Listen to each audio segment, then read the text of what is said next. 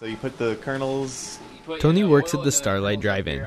He's showing me how to operate a popcorn machine. Oil goes in, you flip, Alright. you flip the, the auger on, it turns, keeps stuff from sitting there burning. The machine is 50 years old and perhaps not that intuitive. And, in, and within two or three minutes, you either have a fire or popcorn. I have popcorn. they have fire. It's opening night at the Starlight Drive-In, and it's a special occasion. The owner is new. His name is Mark Freeman. So the screen had a whole bunch of panels missing. Uh, you could see through. There, were- the joints were flapping in the wind. We taped every joint. We repainted it and and replaced a whole bunch of the panels. So that was our that was the very first thing we did. Then they added credit card machines. We replaced all the toilets in the girls' bathroom. Pipes had burst through the winter. Those were repaired. We originally put the fence up because people were always walking in front of the movies. So we thought, well, you know what, we should fix that somehow. And once we did that, we started looking and went, wow, we just make us a patio here. So we did that. There are also new appliances, new light bulbs, fresh coats of paint, and new foods like local pizza and local ice cream. The Starlight, named because of the ample stars visible this far out of town, is Bloomington's last remaining drive-in. There used to be three others in the area. There was the Y&W, which was the most popular one.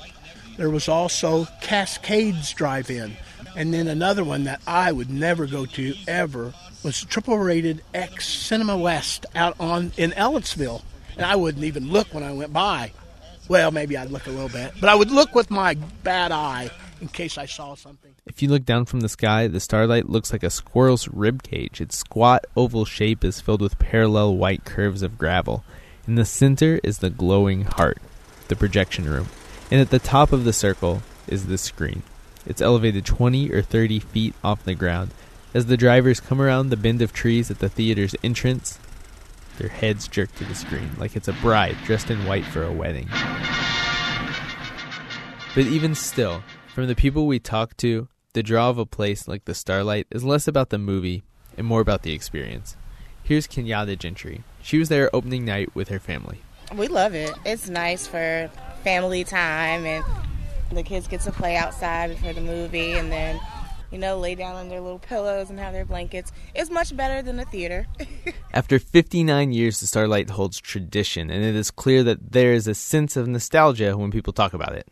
This is the previous owner, Cindy Jarvis. So it would be so great for him to be able to uh, reach out and connect to the community and do fun things. Mark really embraces the tradition and the sense of community that is found at the drive-in. As I spoke with him, he stopped repeatedly to greet people walking around the grounds. Buff, and you always look buff. Thank you. Good to see you, man. Thanks for coming out. All of his improvements and even the purchase come from his belief in family and his need to socialize. Here, so people bring their dogs. People bring their kids. They're out there throwing out here into this field. They're throwing baseballs, throwing frisbees. They're playing some kind of a little thing. The environment is more social. You go to the theater and people are shh. I've never Yeah. been to a drive-in. I yeah, did I actually. went all the time. So, they went like like- an hour away, but like I'm not really gonna go. We there. had one. I think this. I think we're going to get another 59 years out of it. So, are you gonna do anything special for the 60th? 60th, we plan on special. I don't even want to. I, if I started telling you now, there'd be mass riots all over Bloomington.